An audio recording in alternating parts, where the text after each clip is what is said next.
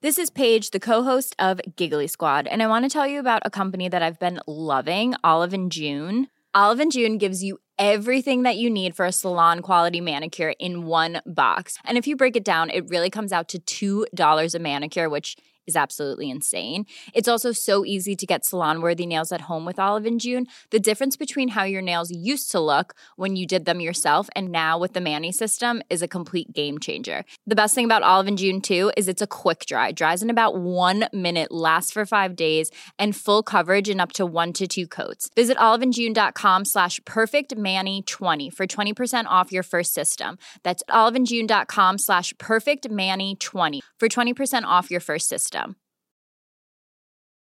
Life is full of what ifs. Some awesome, like what if AI could fold your laundry?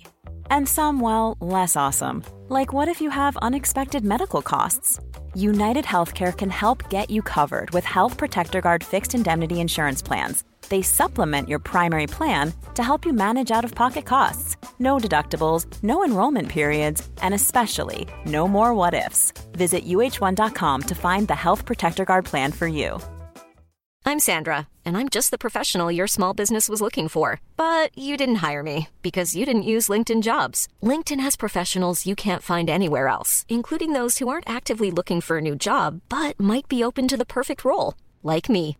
In a given month, over 70% of LinkedIn users don't visit other leading job sites. So if you're not looking on LinkedIn, you'll miss out on great candidates like Sandra. Start hiring professionals like a professional. Post your free job on linkedin.com/people today.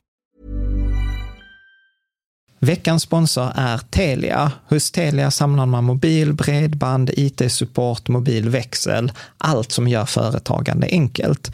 Och det är just det här att samla allt på ett ställe, att ha någon att vända sig till när det inte fungerar, det är Telia. Ett exempel på vad som inte är Telia, det är ju som när jag lyckas boka förmötet för en poddinspelning med Finansinspektionen till efter själva inspelningstillfället.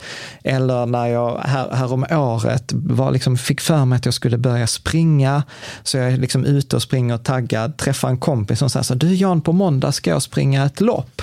Och jag känner så här, ja men det låter inspirerande, så jag käkar pasta, jag byter om, tar mig ner till Malmö stadion för att göra en efteranmälan, står där i kön och sen så när jag liksom anmäler mig så tittar de på mig och säger så här, du Jan, vårhuset är bara till för kvinnor. Och eh, det var, det var typisk en situation som inte är Telia. Oavsett, ett stort tack till Telia som sponsrar, gör Rika Tillsammans möjligt, men framför allt tack till dig som lyssnar, följer och eh, hänger med oss varje vecka. Jag tror att detta är ett verktyg i verktygslådan eller en livlina som gör det liksom mycket enklare att kunna köpa i de här tillfällena börsen har gått ner minus 20, minus 25 procent som den är nu. Du lyssnar på Rika Tillsammans-podden som handlar om allt som är roligt med privatekonomi.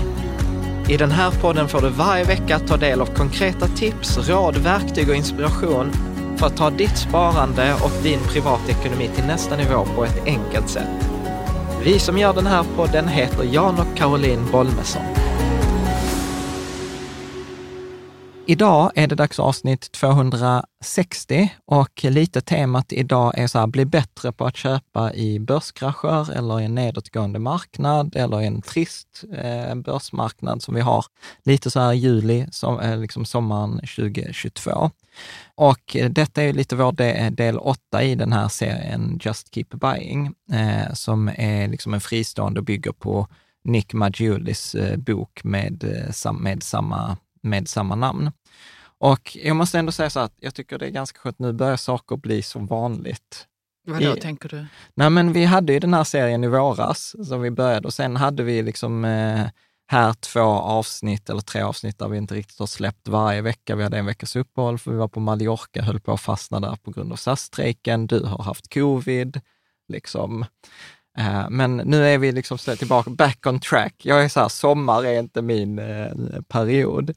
Utan nu är vi tillbaka till vår bas, liksom, där vi, liksom, vi kommer att prata om och tolka och försvenska och vika ut den här eh, liksom Nick Maggiolis bok Just Keep Buying. Och han har även en blogg som heter Off Dollars and Data. Så att man ska ge, man ska ge cred, äras den som äras bör. Och sen har det också varit så att detta är egentligen vårt femårsjubileum. Ja, eh, vi har haft eh, förra avsnittet väl? Nej, det är så, detta. Det är, det är detta, detta. 260 avsnittet. Ja. Mm. Så att detta är ju faktiskt fem år sedan vi började podda och blogga och där var också en sån här, oh, man borde göra någonting speciellt. Och sen har jag haft sån ågren och sån nervositet, så till slut var jag så här, nej, vi bara gör det vi brukar göra, det som är uppskattat. Ja, vi ser ifall vi kommer på någonting annars. Ju. Ja, mm. eh, precis.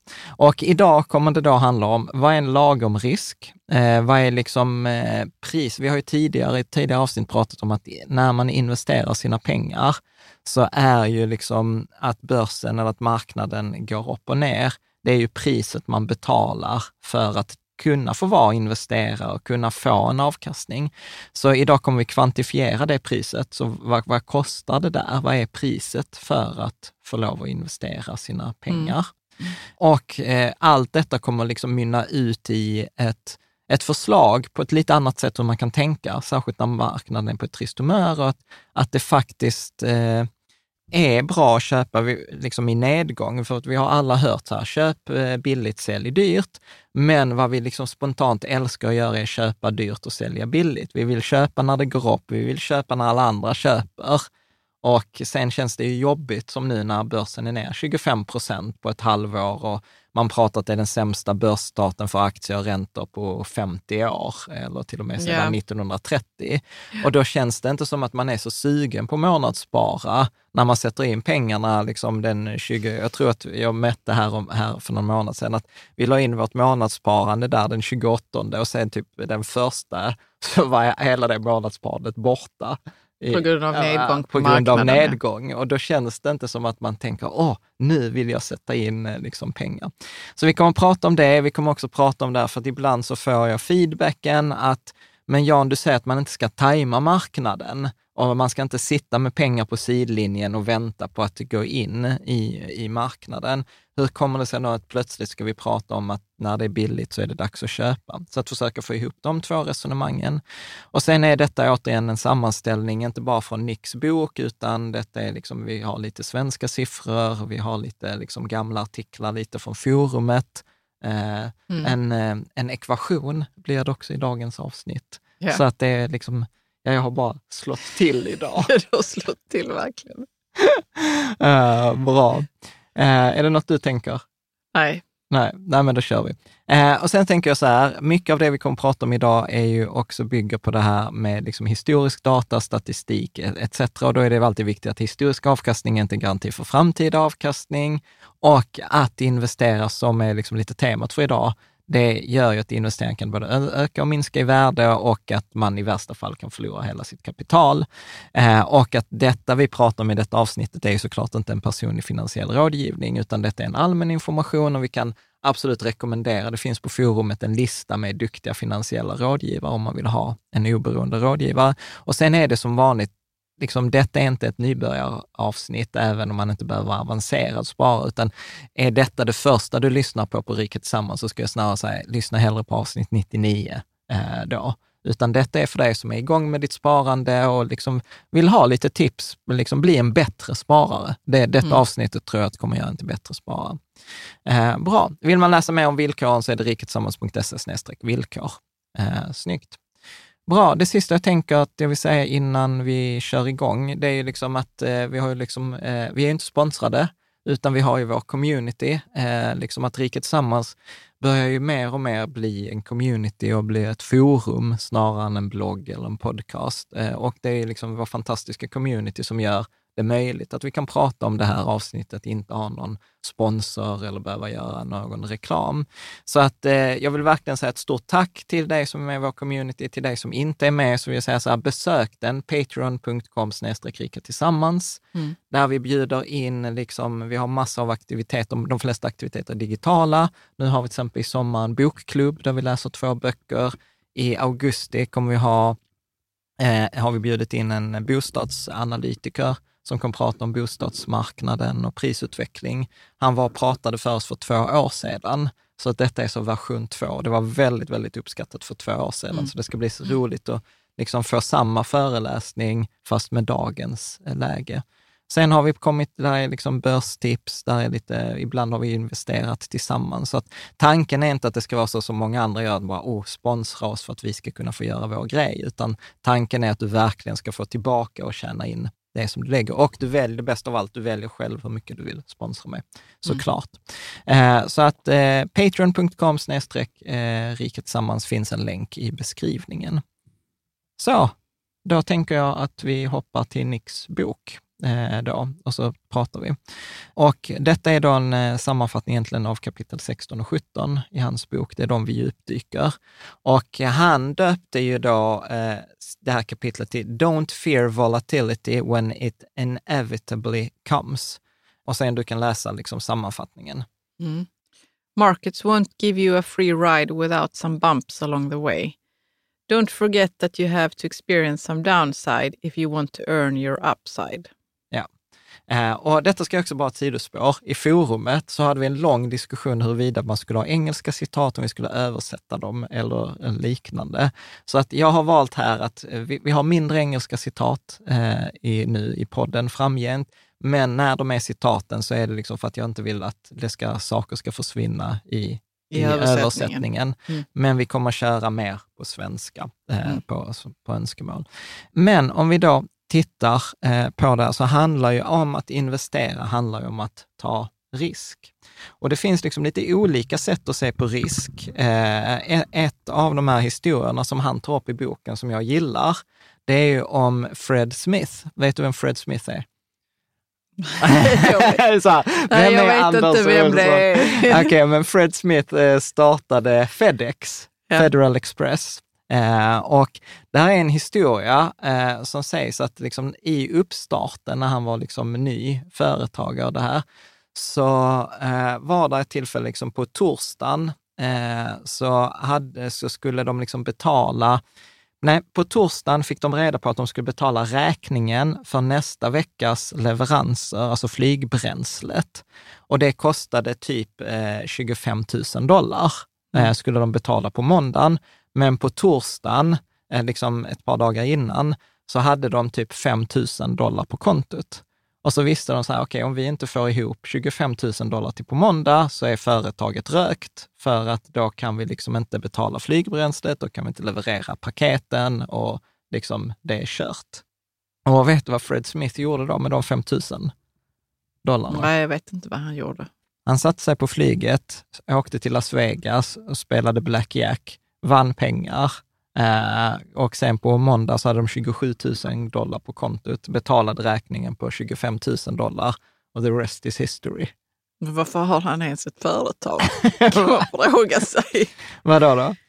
Ja, han hade bara kunnat spela blackjack ju. Nej, men det är så roligt. Du bara kidnappar exemplen. Nej, men för grejen är att jag vet inte om detta är ett skämt eller vad det För erkänn att man kan tänka tanken jag tänkte inte den tanken. Att han kunde levt på sitt spelande? Nej, men vad det handlar här om... Var det ett skämt eller var det på riktigt? Nej, detta sägs vara på riktigt. Jag har googlat det. Okay. Man kan googla det eh, ja. liksom, eh, på Fred Smith och Fedex och sen Blackjack eller Casino. Mm. Uh, och liksom, grejen är att Nick McJulie använder ju detta och jag, jag gillar ju detta. Han använder det som ett exempel på att ibland så är det en risk i att inte göra någonting alls. Mm. Är med? Hade han inte gjort någonting så hade det inte funnits något Fedex. Genom att åka och spela där kasinot, var det en chansning? Absolut. Var det, var det sannolikhet att han inte skulle lyckas? Absolut.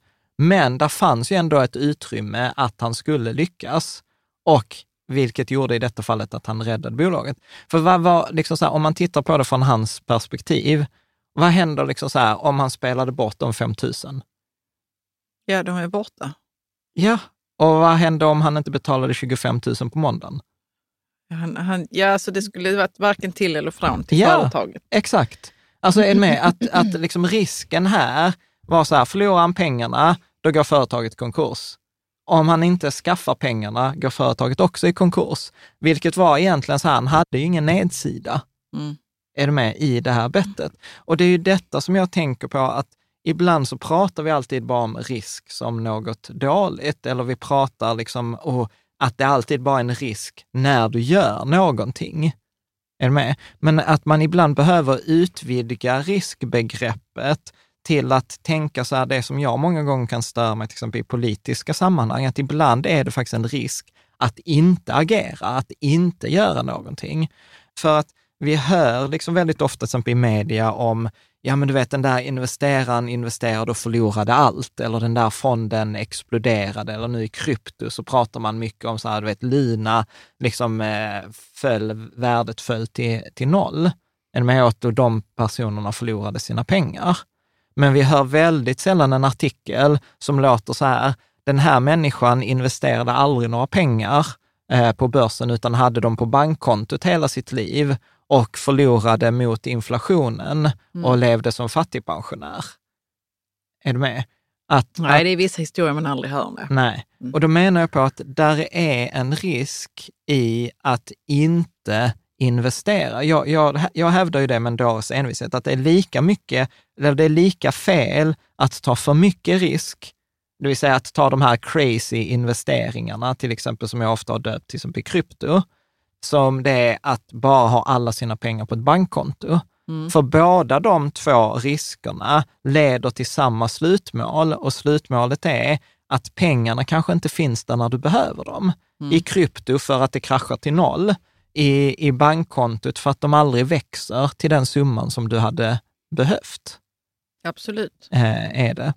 Och, och det som jag tror, alltså som jag kan vara lite så fascinerad över, är att nu har vi ju haft en period här med sex månader då börsen har varit på ganska misärigt humör. Det är liksom så här, egentligen den värsta typen av nedgång, för det är den här som är utdragen, det går liksom så här ner långsamt, det kommer hela tiden negativa nyheter, vi är liksom oroliga. Det är liksom inte coronakraschen, liksom ner 30 procent på tre veckor och sen började återhämtningen, utan nu är vi liksom så här sex månader in och jag tror inte vi har nått botten. Men det gör ju också att jag märker ju väldigt tydligt, till exempel när jag pratar med kompisar och sådant, att nu minskar ju intresset för sparande. Nu minskar ju intresset för ekonomi, när det egentligen borde vara tvärtom. Att det är ju liksom förra året som folk borde säga så här, nej men jag är inte så intresserad av ekonomi, det finns inga köplägen, allt är bara dyrt. Yeah. Eh, och nu bara så här, åh, du vet, fan, liksom nu, nu, nu kommer ju entusiasmen, titta vad mycket affärer och titta vad mycket möjligheter det finns på marknaden. Utan nu är det så här, man loggar in på sitt konto och ser att det har gått ner och säger så här, ah, jag vill inte titta på det. Det handlar också om vad som står i media. Det står ju aldrig något kul nu om börs, börsen i media. Det står bara att det är farligt och svårt och jobbigt. Och... Nej men exakt, exakt. Mm. Men, men poängen här är, liksom, och då försöker många undvika den här nedsidan. Man försöker undvika volatilitet. Man försöker undvika, volatilitet är ju den här svängningarna. Och problemet är att genom om man försöker undvika för mycket nedsida, så undviker man även alltså, den potentiella uppsidan. Mm. Eh, och det, det tror jag. Och vi kan läsa, nu kommer det ett av få citat i dagens avsnitt här direkt från Nick. Du kan, du kan läsa vad han skriver. Mm. If you want the upside, building wealth, you have to accept volatility and periodic declines that come with it. It's the price of admission for long term investment success. But how much should you accept? And what is the price of admission? Ja. Så han pratar ju om det, liksom så att om jag vill bygga en förmögenhet, jag vill kunna leva på mina pengar, jag vill ha, liksom, eh, kunna vara vardagsrik, liksom, eller ekonomiskt fri, eller vad mitt ekonomiska mål nu är, ja men då, då kommer jag behöva liksom att min portfölj sjunker i värde och att det går ner från tid till annan. Och det är liksom priset jag betalar. Mm. Eh, och jag vet ju, detta hade ju du och jag liksom ett samtal om bara i, igår kväll, där du kom till mig och var så här, ja men Jan, kan vi inte, jag gillar inte liksom att vi har gjort de här andra investeringarna, kan vi inte bara investera i indexfonder? Eh, vad? vad? Vad tänker du om det då? Nej, men jag tänker att jag upplever även på dig att ditt intresse har liksom minskat eller riskaptit och att du är så här att det, ja, men det är lite trist med investeringar. Nej, men jag har alltid tyckt det är trist med investeringar. Okej då. Okej, vi går vidare. Detta gick inte alls som jag hade tänkt mig. Nej, men jag har ingen FOMO med investeringar. Nej, du har ingen... Jag har ingen, jag tycker det är bara skönt att sätta in dem på en, eh, i en fondrobot. Okej. Ja. Och, eh, Men- men och du- också för att jag inte bryr mig om eh, att det ska gå fantastiskt för dem hela tiden, utan jag vet att det går, kommer gå lagom bra för dem. Ja. Så känns det skönt. Jag har andra intressen. Ja, ja. Medan jag vet du har ju, det, är- detta är ditt intresse Ja. och det har jag all respekt för. Samtidigt som jag då tycker det är lite jobbigt när pengarna liksom Försvinner. försvinner. Nej men absolut, och det är inget, och det är inget konstigt. Det är inget konstigt. Och jag tänker på det där faktiskt, eh, vi ska göra ett avsnitt sen om jag tänker om strategiskt, vi ska döpa avsnittet kanske till strategisk mediokritet. Eh, Ja. För att det är liksom egentligen det, det vi siktar efter. Men det, det får vara en cliffhanger Mm. till, eh, ett, till, ett annat, till ett annat avsnitt. Eh, men då säger Nick så här, ja men okej, det går ner, det är priset vi betalar för att vi ska kunna tjäna pengar eh, och, eh, och liksom långsiktigt gå plus. Och återigen, som jag alltid har sagt i tidigare avsnitt, eh, att satsa, att tro att börsen på sikt inte kommer gå upp, det är som att tro eh, att inte tro att vi människor kommer vilja ha det bättre eh, idag än vad vi hade det igår, eller vi har det bättre imorgon än vad vi har det idag. Alltså börsen, börsen är ju en representation av företag. Företag är ju en representation av människor. Vi människor har en drivkraft att vi vill växa, vi vill utveckla, vi vill samla på oss Mm. resurser, vi vill liksom förbättra. Absolut. Eh, Så Nick eh, använder då ett tankeexperiment. Då säger han så här, föreställ dig eh, att det finns en magisk ande och att den 31 december får du gå och träffa den här anden på audiens och då kommer den här anden ge dig information om det kommande börsåret. Är du med? Du kommer inte få reda på hur marknaden kommer gå, så du kommer inte veta om marknaden kommer sluta på plus eller minus. Du kan inte veta vilka investeringar du, du kan köpa, så det är ingen sån, det är ingen, det är ingen fantastisk... Verkar inte som vi kan så mycket. Skönt, Karolins tanke är så här, vilken inkompetent ande. Eh, nej men så här, anden kommer berätta för dig den maximala nedgången inom året, de kommande, eh, liksom, kommande 12 månaderna. En med, så du kommer få reda på det som på fackspråk kallas max intra-year drawdown. Okej. Eh, Okej, vad kommer vara den lägsta punkten de kommande 12 månaderna? Är med? Så Ja, hur Fair mycket, enough, det, kan jag, ja. det är okej. det är okej. eh, bra. Så att, och då är frågan, och detta är en fråga till dig som lyssnar eller tittar också.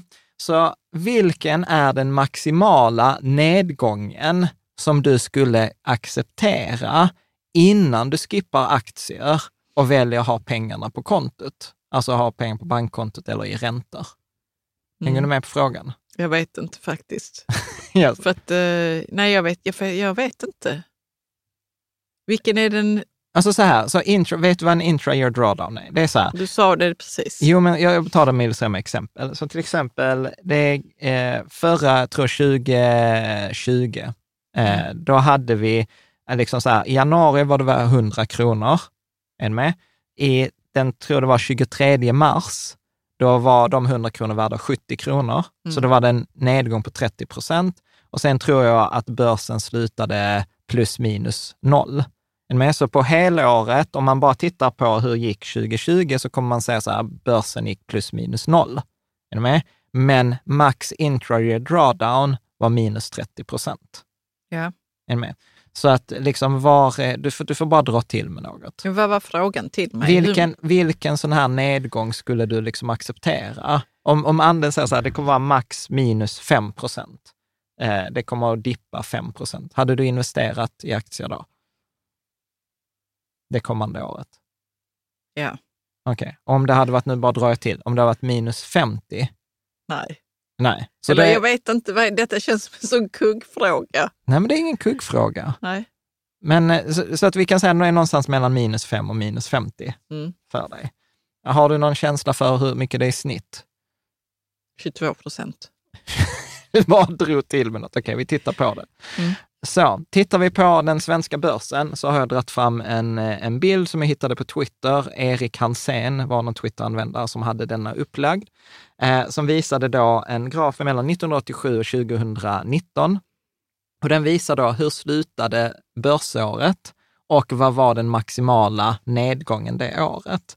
Eh, och då kan man se att till exempel 1999, då slutade börsåret på plus 71 procent. Men när det var liksom som lägst var det minus 7. Mm. Är med. Så att vi ser ju att det är ganska vanligt att börsen liksom intra-year är ner, till exempel 10-20 eh, procent.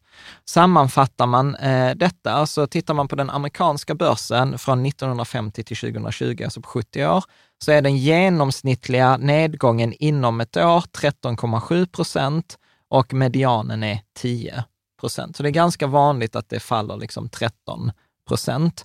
Den värsta nedgången var 2008 då S&P 500 var ner minus 48 procent i november. Den svenska börsen, genomsnittet är minus 21 procent, så det var sjukt bra gissning. Jag vet inte hur du drog till Jag med den. Inte. Uh, så i Sverige kan man liksom förvänta sig att börsen ska ner eh, 22 procent. Så till exempel, eh, om vi tittar bara på OMX30, alltså de 30 mest omsatta bolagen på Stockholmsbörsen, så är, tror jag att när jag tittade igår, så var den ner minus 20, 22 procent. Så att nedgången utifrån ett historiskt perspektiv är inget konstigt, utan de här 22 procent ner, som vi många av oss nu tycker är ganska jobbigt, ligger helt i linje med historiska siffror för en intra-year eh, nedgång. Och om vi tittar så då sedan 1987, eh, får jag inte siffror tillbaka 1950, så har den svenska börsen backat mer än 30 procent inom ett år, eh, fler än sex gånger. Mm. Är med. Så att minus 20 är ganska vanligt, minus 30 är ganska liksom ovanligt, men det har ändå hänt ett antal gånger. Men så att nedgång är inget konstigt. Det är väl Nej. egentligen det jag vill eh, säga.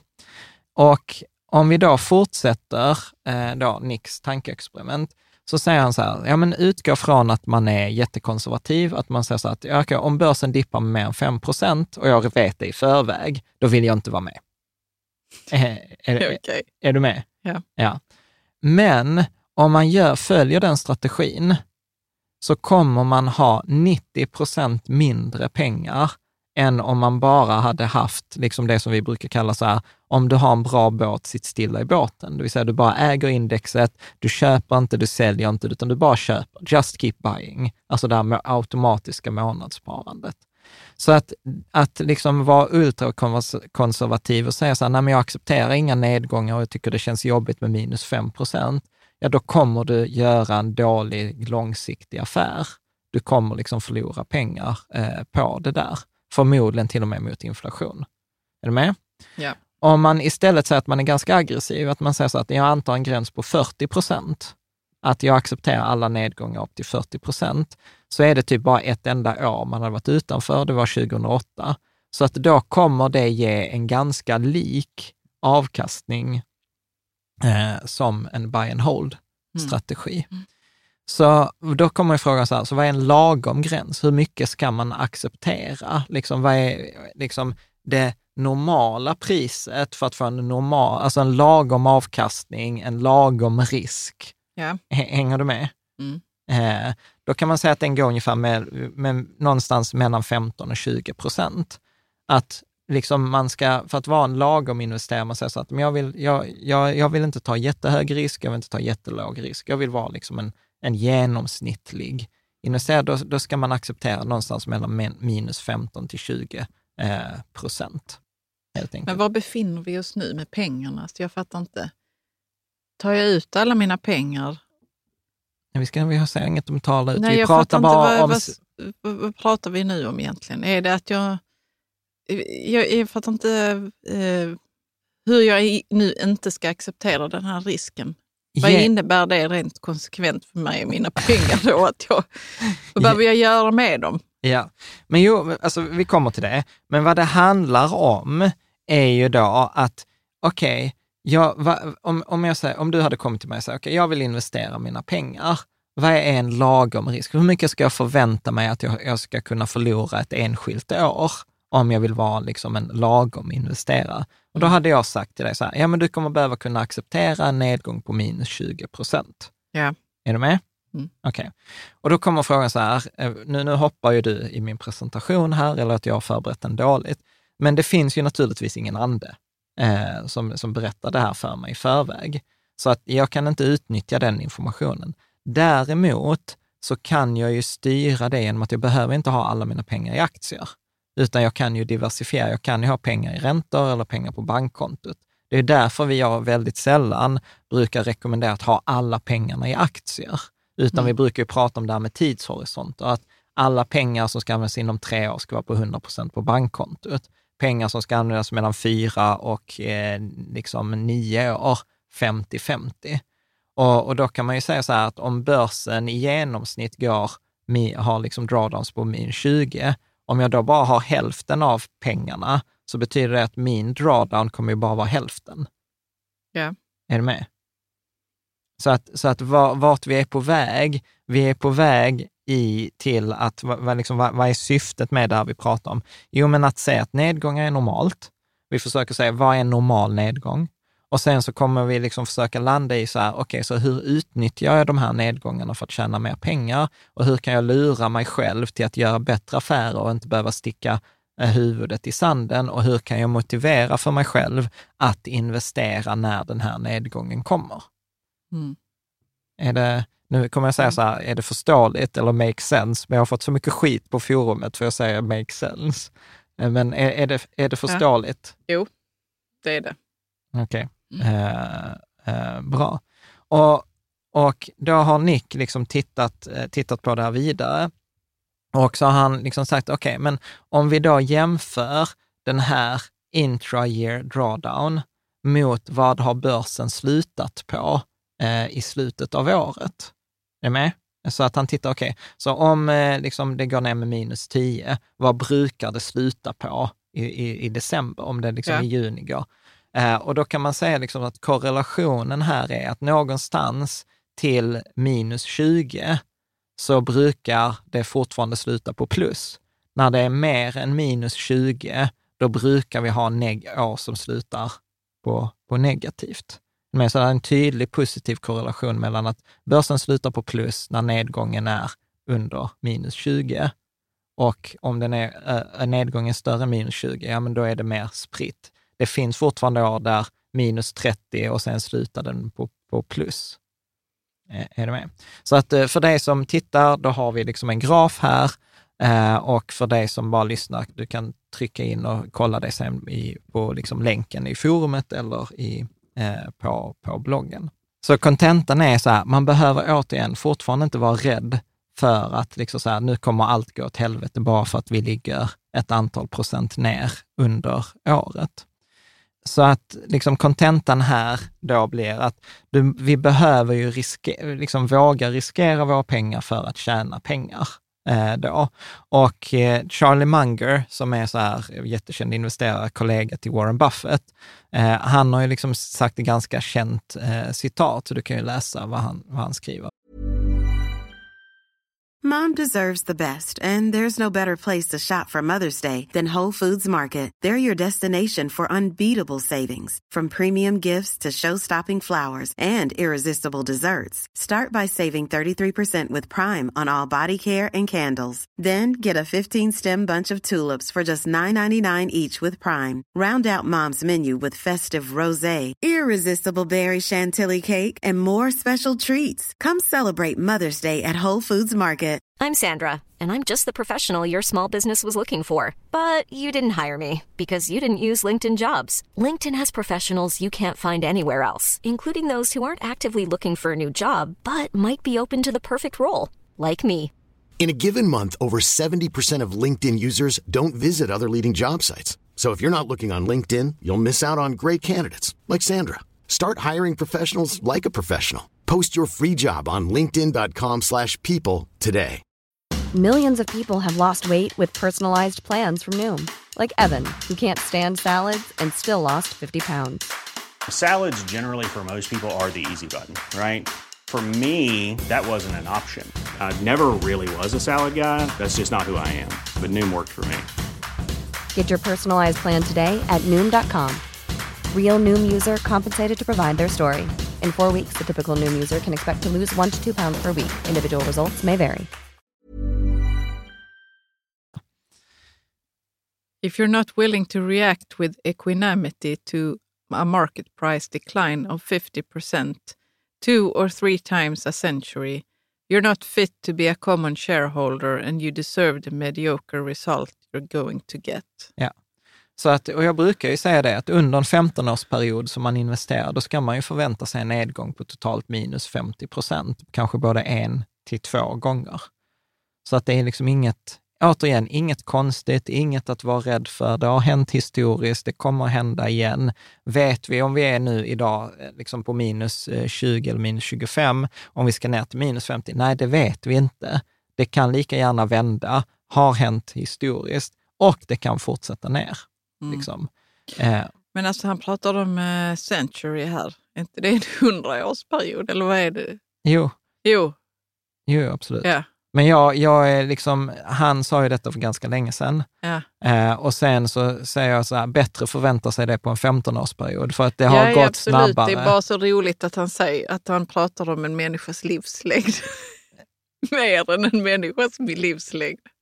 Ja, nej men, nej men absolut. Alltså, grejen är så här att, att börsen, jag upplever så här, börsen idag, det, allt går mycket snabbare än vad det gjorde för 20 år sedan. Ja, det, går mer, det det, det, det går mer upp när det går upp och det går mer ner när det går ner. Mm. Så att liksom volatiliteten idag är högre än vad den har varit historiskt. Mm. Eh, så att återigen, bara det jag, vill, jag vill bara förmedla det här, att det är okej. Att det, det- går ner, ja. Det är okej att det går ner. Det har hänt historiskt, kommer hända liksom, eh, igen. Och, och liksom lösningen, okej, och då blir det så här, okej, vad ska jag göra? Jag vet ju inte om det ska gå upp eller det ska gå ner. Nej, men då kommer vi tillbaka till det här, just keep buying. Bara fortsätt köp, bara liksom investera, köp hela höstacken, investera i de här indexfonderna eller en fondrobot. Eh, du vet, nu pratar man så här, ja men eh, den svenska kronan försvagas och den, liksom, dollarn stärktes och det är den svagaste kronan på mannaminne. Och så är det så här, grattis till alla oss som har ägt eh, liksom indexfonder, globala indexfonder. För det betyder att då har ju vi tjänat pengar eh, på det. Eftersom vi har alltså, jag ägt är så utländska trött bolag. på de här eh, pessimistiska tongångarna i, på ma- i massa olika tidningar som jag läser, dagstidningar. Ja. Så, Alltså jag är så trött på det och säga så här. Eh, alltså det är ju ingen rocket science egentligen. Men Nej. de får det att låta som att det är så fruktansvärt det som händer nu. Och ja, som du säger, den svagaste kronan, nu kommer den att falla. Så har de såna där, någon illustratör som har ritat en krona på en havsbotten. Och, och det är så dramatiskt. Alltså jag bara blir irriterad över... Det är skönt att du i alla fall tycker att det är som det ska vara. Liksom. Att Ja. det finns plus med det till och med. Ja, alltså, och, det, och det är så här, vi vet inte och, och grejen är vi vill så gärna ha svar på det här. Kommer börsen gå upp eller ner?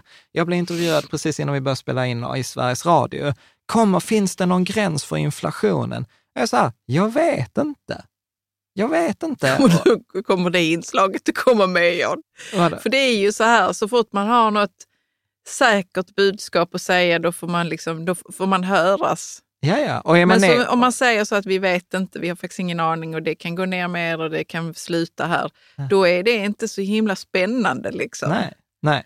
Så, så att jag är precis som jag pratade i förra avsnittet när du, när du var och covidade dig, så sa jag så här, tricket är ju att, att försöka liksom ha en strategi där jag inte behöver fatta de besluten. Mm. Där jag kan liksom säga, nej men jag fortsätter månadsspara, jag fortsätter köpa, jag fortsätter göra precis samma sak som jag alltid har gjort. Så att jag har en strategi som är helt oberoende eh, av, av det där. Och jag, jag tänker liksom att då kommer vi till den här nästa grej, så hur kan jag lura mig själv till att fatta bättre beslut i nedgång? För att jag kommer dras med i detta negativa. Jag kommer när jag loggar in på Avanza, så kommer det stå röda siffror. Och, och grejen är, jag har till och med liksom hittat på ett sätt nu, jag kan logga in på Avanza och titta ner i bordet för att inte se den där siffran. Och jag vet någon på forumet rekommenderade till mig att man kunde skriva ett skript så den plockar bort eller färgar om siffrorna så att man inte vet.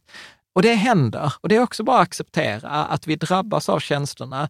Men, och då behöver man ha vissa livlinor som man kan hänga fast vid. Och detta som vi kommer att prata nu, den här kanske 20-25 minuter, är förhoppningsvis en sån här livlina mm. att hänga fast mm. vid. Och då, då börjar han, eh, Nick, med så att market crashes are usually buying opportunities. Eh, du kan läsa en sammanfattning. Future returns are usually the highest following major crashes. Don't be afraid to take advantage of these crashes when they periodically occur. Och, och då säger han att, sa han att, vänta kan vi gå tillbaka? Dina framtida, vad ska man säga, alltså, eh, vinster eller vad man säger. Nej, men det, alltså avkast, framtida avkastning mm. är mm. oftast som högst precis vid, vid krascher eller vid nedgångar. Så att han säger så här, var inte rädd att utnyttja det här.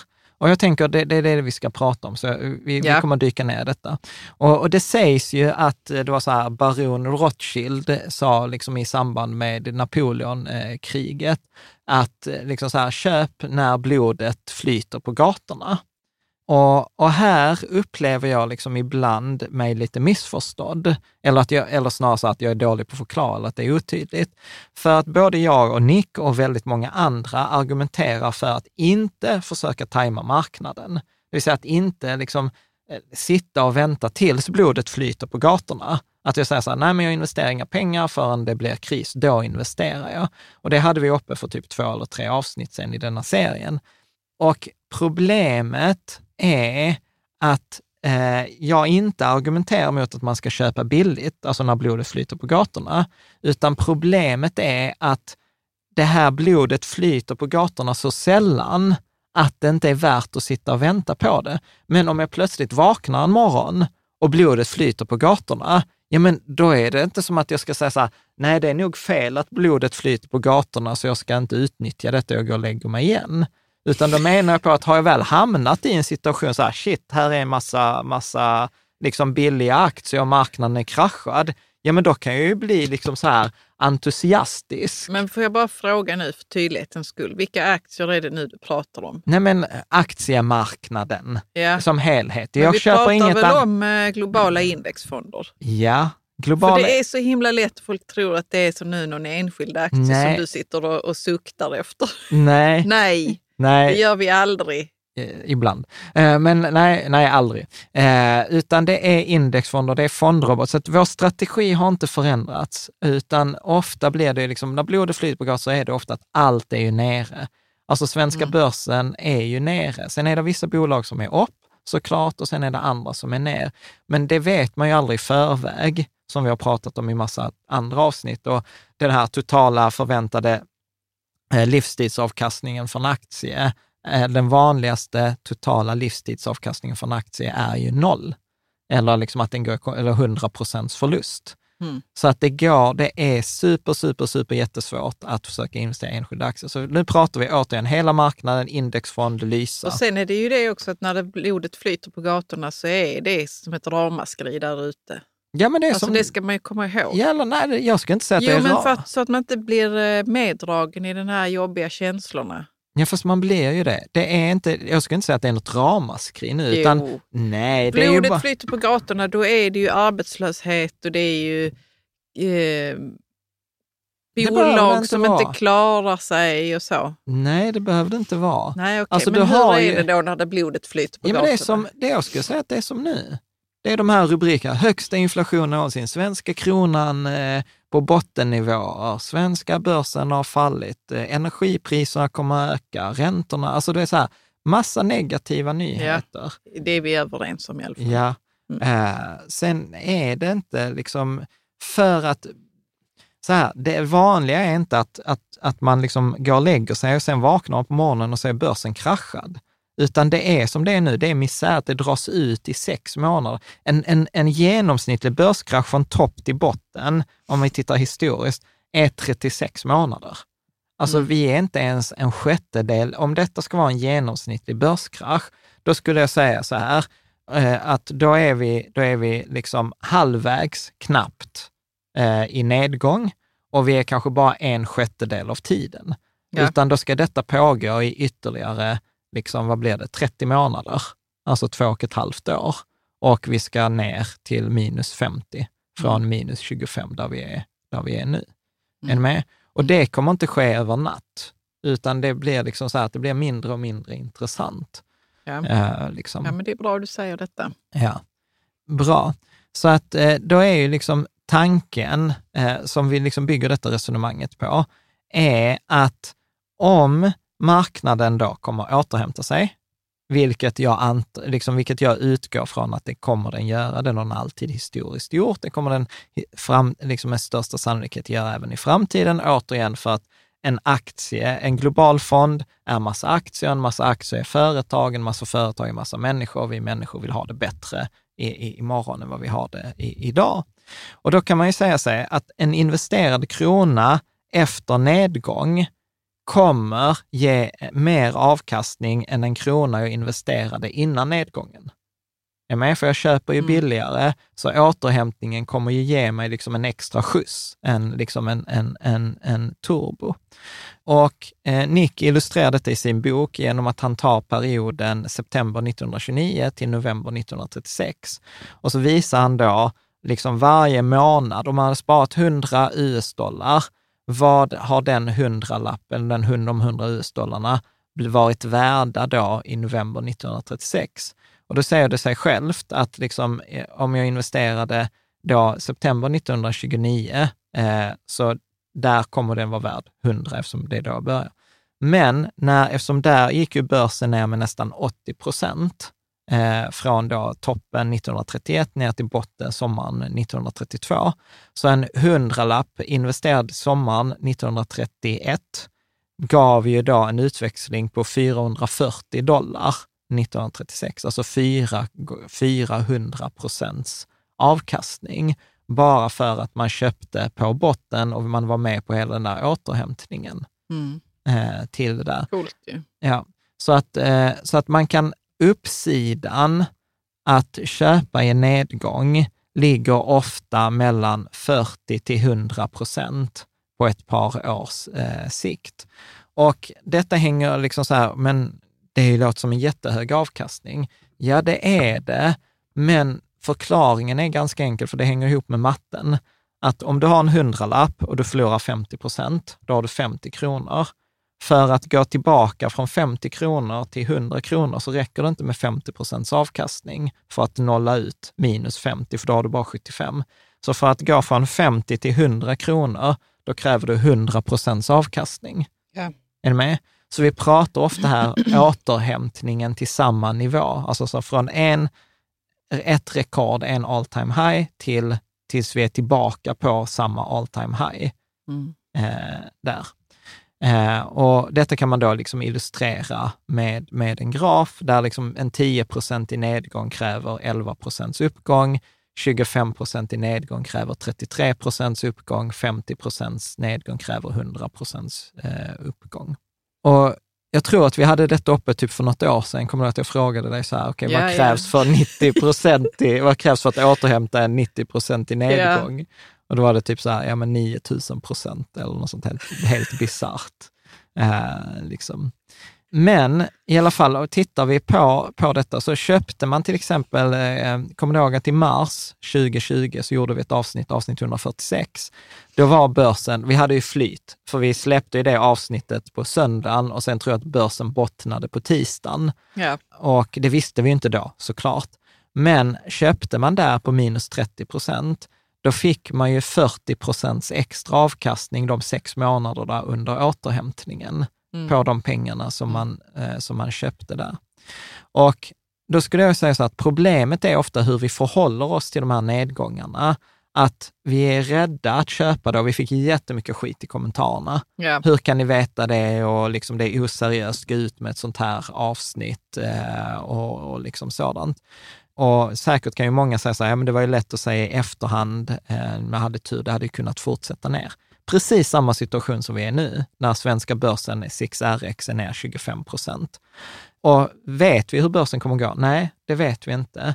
Men genom att tänka lite annorlunda så kan man säga att det är ett bra tillfälle att köpa vid nedgång oavsett. Mm. Eh, och, och det är ju det som var liksom det resonemang som kanske inte riktigt framgick så tydligt i avsnitt 146, som, som jag är liksom tacksam till Nick för att han, liksom, det som vi sa i början av scenen, att liksom man förfinar sina argument. Ja. Och, och, och detta som vi kommer att prata nu är ett sätt att förfina det. Eh, Men vad du tänkte säga här är att det, att det hade varit ett bra beslut oavsett ja, att köpa i, eh, i en i, nedgång. Därför i när- när någon börsen- gång går det upp ju. Ja, så även, även, om man liksom, även om det hade fortsatt ner, eh, eller kommer fortsätta ner, så är det, börjar det bli en bra affär att köpa oavsett på minus 25 procent. Mm. Och om vi tar det nu då, liksom tankeexperiment. Det, detta är inte en rekommendation, gå ut och köp detta. Men eh, i, igår, 13 juli, eh, 2022 så låg 6RX på minus 25 procent och 6RX, indexet, det vill säga alla bolag på Stockholmsindex, motsvaras av två fonder. Den ena som heter Plus alla bolag Sverige och den som heter SEB Sverige indexnära. Så att detta är inget liksom, teoretiskt experiment. Skulle man vilja agera på detta så går det. För att liksom, okej, när jag säger hela Stockholmsbörsen, ja, men då, är, då finns det fonder med låga avgifter som gör det här. Och då kan man ju ställa sig frågan, så här, eh, hur lång tid tror du att det kommer ta innan den svenska aktiemarknaden återhämtar sig? Det vill säga att den är på samma läge där den var innan den började gå ner. Mm. Om du skulle gissa. Du vet inte, ingen Nej, vet. men eh, ett år kanske. Ett år. Mm. Ja. Då kan man ju räkna på, då kan man ju räkna på detta. För om jag, om jag vet vad nedgången är, jag vet hur lång tid jag tror innan en återhämtning sker, då ska jag säga så här att jag tror kanske inte ett år, men jag säger till exempel tre år. Mm. Eller för säkerhets skull fyra år, säger vi. För en genomsnittlig nedgång så har vi varit 36 månader, så att vi har kanske två och ett halvt år kvar eh, på nedgången och sen säg ett och ett halvt år för att hämta hem det. Då kan man sätta upp en formel eh, i, i detta. Nu Och kommer ekvationen. nu kommer då. ekvationen. Så detta roade jag mig med igår kväll med penna och papper. Då kan man säga så här att, eh, och nu säger jag naturligtvis att formeln är fel här i min... i är min det inte alltid att man sitter med matten och sen så lägger man det ifrån sig och sen Ja, så så- ser man vad som är fel efter ett tag? Jo, precis. Eh, och då ska jag också säga så att det var folk i forumet eh, som Aim Higher och Eskva och några andra som påpekade att det var fel. Men, men skitsamma, jag, det var så roligt, jag gjorde formen fel, men sen skrev jag in den i Excel och då räknade jag ändå rätt för att jag hade missat, jag hade gjort dubbelfel och de två felen tog ut varandra, vilket var roligt. Men i alla fall, men då har vi en formel som säger så här, förväntad årlig avkastning är lika med liksom eh, 100 genom 100 minus nedgången idag. Det Ja. vill säga så att om vi har 25 eh, procents nedgång så blir det 100 dividerat med 100 minus 25, så 100 genom 75 Ja. eh, då. Och sen så tar man detta upphöjt till 1 genom antalet år man tror att återhämtningen kommer ta. Och sen tar man minus 1. Så i detta fallet, vid en 25-procentig nedgång och vi tror på ett års återhämtningsperiod, då blir det 33 procents avkastning. Men det är inget konstigt. Återhämta en 25 procent i nedgång kräver 33 procents uppgång för att ska tillbaka på noll.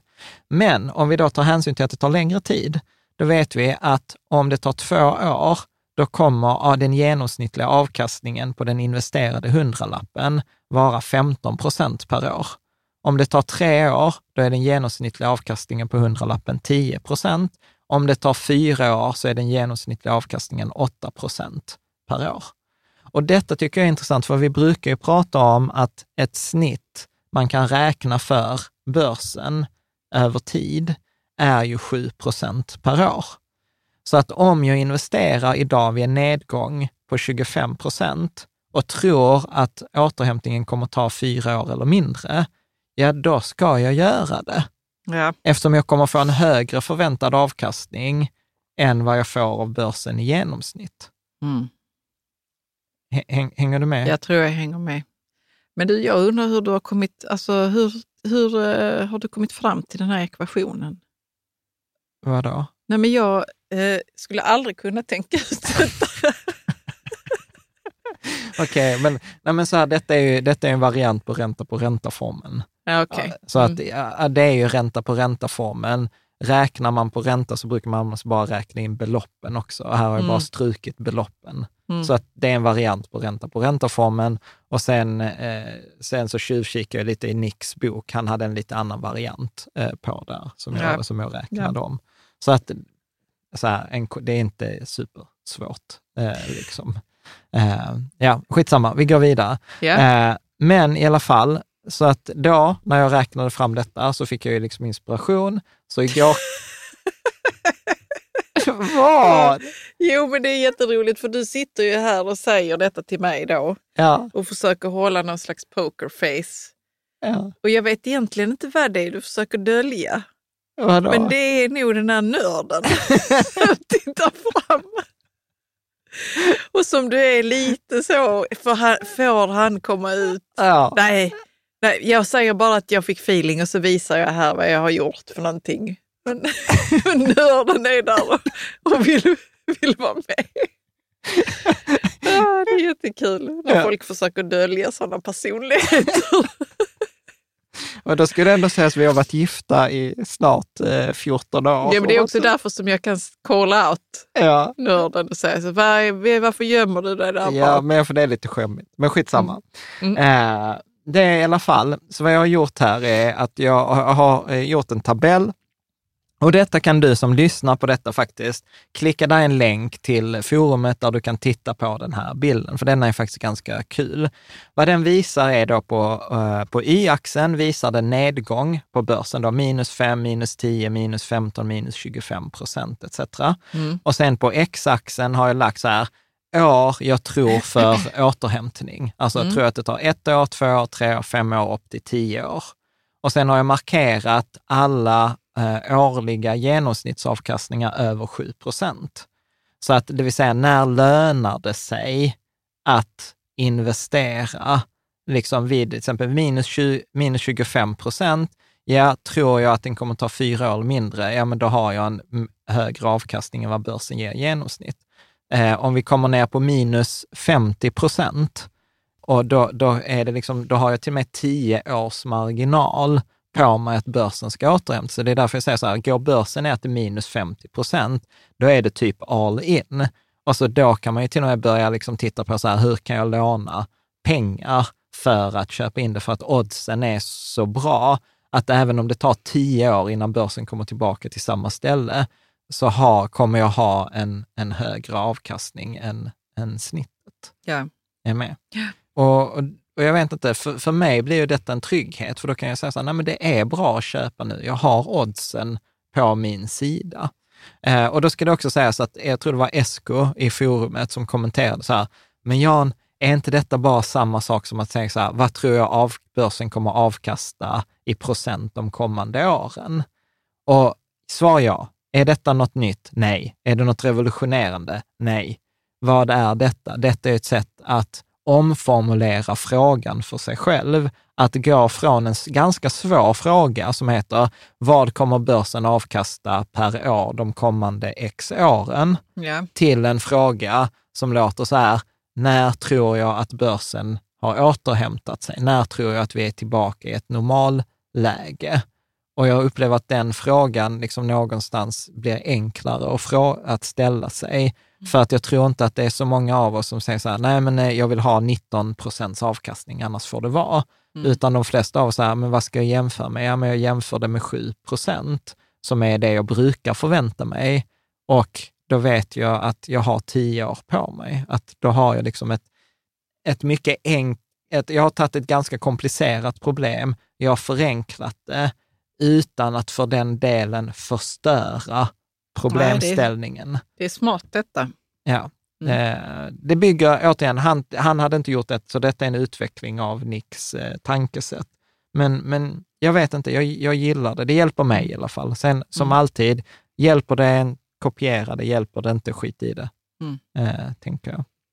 Bra. Sen sammanställde, eh, här önskar jag ibland att jag hade mer data på den svenska börsen, men jag utgår bara från den amerikanska datan. Och det kan man också säga så här en parentes, varför utgår vi från S&P 500 eller amerikansk data? Jo, för att när du investerar i en global fond så hamnar hälften av dina pengar i USA. Ja. Så att det är ändå liksom relevant eh, där. Och då säger jag så här att om man köper vid minus 30 procent, i, eller om man har köpt vid minus 30 på den amerikanska börsen mellan 1920 och 2020, eh, så har man i 90 fall av 100 tjänat eh, mer än liksom inflationen. Och du har i, tror jag, i hälften av fallen, mer än hälften av fallen fått mer än 10 procents avkastning. Eh, vilket är liksom ganska coolt. Har man köpt vid minus, tror jag, jag tror han hade också minus 50 procent, ja då hade man genomsnittlig avkastning på långt över 20 procent. Och då ska man också komma ihåg att vi har den här tumregeln 72 genom antalet procent för att räkna ut hur många år det tar för dubblas. Ja. Så har vi 72 och vi har 10 procents avkastning, ja, då är det 72 genom 10, 7,2. Då dubblas pengarna på 7,2. Har du då 20 procents avkastning, ja, det betyder att då dubblas ju pengarna på tre år. Ja. Jättestor skillnad. Så att den här, att, att liksom investera när det är billigt är verkligen typ som en turbo i, i, i, i sparandet. Och bra, om jag, om, jag, om jag hänger kvar där, det är andra gången jag ställer frågan i avsnittet då. Känns det förståeligt? Går det att Ja, hänga jag med? tycker det k- känns förståeligt, absolut. Ja. Vad, vad tar du med dig hittills? Nej men, eh, nej, men att man kan gå lite från att vara osugen till att bli sugen Ja. på att investera. Alltså där finns ett ganska så här kanske lite osmakligt eh, citat. Jag vet inte om jag ska ta, om jag ska ta det. Det är det någon gammal gubbe som har sagt Ja, det är en Då, är det, det- nå- då har det med prostituerade att göra eller något annat. Ja, ja, alltså jag vet inte vad jag ska ta, men e, e, exakt så.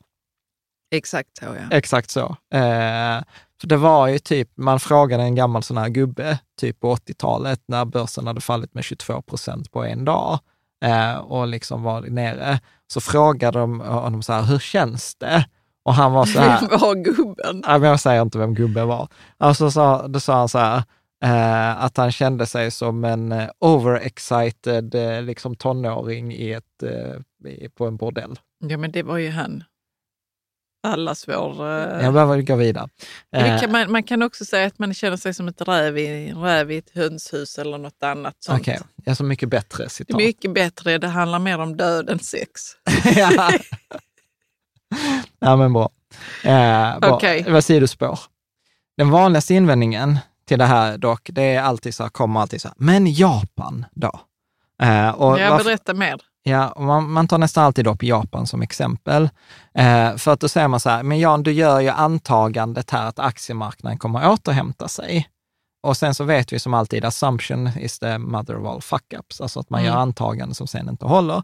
Och ja, antagandet jag gör här är att aktiemarknaden kommer att återkomma till samma nivå som den har varit på och att det är naturligt för börsen att vara på rekordnivå. Att bara liksom tro mellan 1900, jag tror mellan 2010 och 2020 hade vi 232 rekord.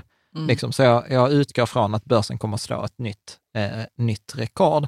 Ja. Och då invänder man då mot till exempel Japan för att den japanska börsen toppade 1989 och per då 2020, jag har inte kollat de senaste två åren, men per 2020 hade man fortfarande inte varit på samma nivå. Så att liksom återhämtningen har inte eh, skett.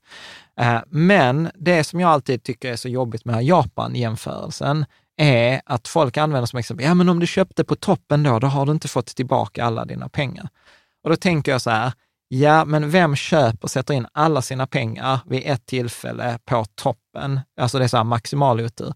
Eh, nummer två, eh, det förutsätter också att du inte har gjort något regelbundet månadssparande, vilket vi också pratar om. Och har du gjort regelbundet månadssparande så har du tjänat pengar på den japanska börsen sedan 1989. Alltså inte så mycket som du liksom på andra börser, men återigen så rekommenderar vi inte sätta in eh, allt på japanska börsen eller på svenska börsen, utan sprid ut det på alla börser. Så att jag, jag tycker liksom så att det håller inte riktigt i jämförelse. Eh, och sen har man dessutom gjort studier på 39 marknader mellan 1841 och 2019.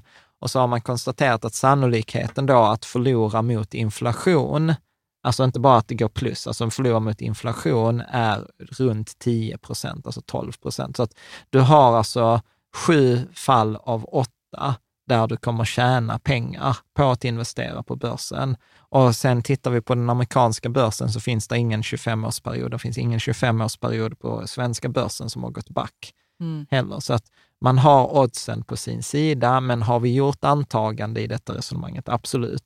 Eh, och ja, jag tror, är övertygad om att eh, börsen kommer på sikt absolut att gå upp, särskilt på en tioårs eh, perspektiv. Alltså sann, jag tror sannolikheten på ett tioårsperspektiv att den ska gå upp är typ 92 procent. På en 25-årsperiod har vi sannolikheter på över 99 procent. Ja. Eh, liksom. ja. eh, nu kan jag ju inte Japan riktigt, men det är, det är lite synd om dem. ja, men men man, de har haft, verkar ha haft det tufft ju. Ja, men de hade en enorm uppgång på 80-talet och mm. enorm fastighetsbubbla liksom, som de inte riktigt har hämtat sig från. Eh, så att, ja. Och det är, hur lång tid är det egentligen? Det är inte superlång tid. Ja, alltså det är ju 30 år. Ja, men det är inte så lång tid egentligen ju. Alltså det är ju hel, det är flera generationer aktiesparare mm. i Japan. Men återigen, jag, jag tror ju inte på att investera bara på en marknad eller bara Nej. ett aktieslag. Eller, jag tycker ju återigen också man ska ha räntor och aktier. Man kan till och med ha lite guld som vi har pratat om etc. Så att återigen, diversifiering, inte ta för hög risk mm. eh, liksom med, med mera. Eh, så att det handlar om att liksom se, att ha oddsen på sin, på, sin, eh, på sin sida. Och köper du i nedgång eh, efter en sån här nedgång, när vi är på 25 procent eller 30 eller 40, så ju större nedgång, desto bättre odds för framtiden för dina pengar. Det är väl liksom det jag försöker säga. Eh, mm. Och att det är kanske liksom lite ett motgift mot när man känner sig så här, nej det är misärigt, jag vill inte logga in, jag vill inte göra någonting. Och just när man vill liksom bevara sina pengar, att, att jag har ju flera gånger nu tänkt så här, nej men eh, eh, nu ska vi inte investera eller liksom vi väntar eller vi gör och då är det så här, nej men det är fel sak. Det rationella, det korrekta, det matematiska, det är ju att pytsa in, pytsa in så mycket pengar man kan vid nedgången. Mm. Och kan man alltid göra en bättre affär senare? Kanske, men kanske inte. Det är folk som inte trodde att vi skulle bottna på minus 30 i corona och sen missade hela uppgången. Yeah. Så att, så att, det, är, så att det är liksom super, mm. supersvårt. Så att liksom avslutningsvis finns ett fantastiskt citat av Jeremy Siegel, tror han är professor på Wharton, eh, där han säger så här, Fear has a greater grasp on human action than does the impressive weight of historical evidence. Eh, och det är väl liksom egentligen en, vad detta handlar om. Ja. Snyggt. Jag tänkte vi skulle runda av eh, där. Är det något du tänker?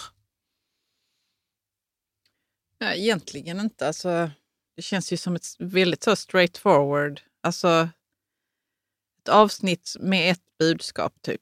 Ja, Eller? Och, och hur skulle du formulera det budskapet? Då? Ja, men att man ska fortsätta att spara ja. och inte vara så brydd liksom, kring vad som händer där ute. Ja, precis. Nej, Vad tänker du då? Nej, men jag tycker jag absolut, jag gillar, han har ju en briljant titel på sin bok, Just Keep Buying. Det är ju detta och detta är för mig ytterligare ett bra argument som vi nu har finslipat ytterligare lite. Att nu har vi liksom kvantifierat den. Det blir också att vi har förenklat en ganska svår fråga som är vad tror jag att börsen kommer gå de kommande åren till i en nedgång. Bara titta, okej, okay, nu är vi minus 25 procent hur lång tid tror jag att det kommer ta för återhämtning? Okej, okay, då är min förväntade avkastning det här. Mm. Liksom. Och, och, och, även om man har en ganska negativ syn, att ja, det kommer ta fyra år, ja, men det är fortfarande en bra grej att köpa trots att man tror att det kommer ta fyra år. Uh, och fyra år liksom mm. är på sätt och vis ett, ett kort perspektiv i en aktiemarknadshistoria även om det är ett långt perspektiv i levnadsgrej. För det tänker jag ibland så här, fyra år, ja men då kommer Freja gå i nian. Det känns ju jättelång, eh, mm. det känns ju jättelång tid. Men liksom fyra, om vi tittar för fyra år sedan så känns det så här, gud, vår yngsta dotter är fyra, det har ju gått hur snabbt som helst. Eh, liksom. Mm. Snyggt. Mm. Eh, se fram emot kommentarer, skriv gärna i forumet, det är ju där vi hänger eh, mest. Och sen annars så vill vi säga som vanligt, tack till dig som har lyssnat och eh, tittat. Och är det frågor och kommentarer så skriv gärna så ses vi eh, nästa vecka, förhoppningsvis nu när allt är som vanligt igen.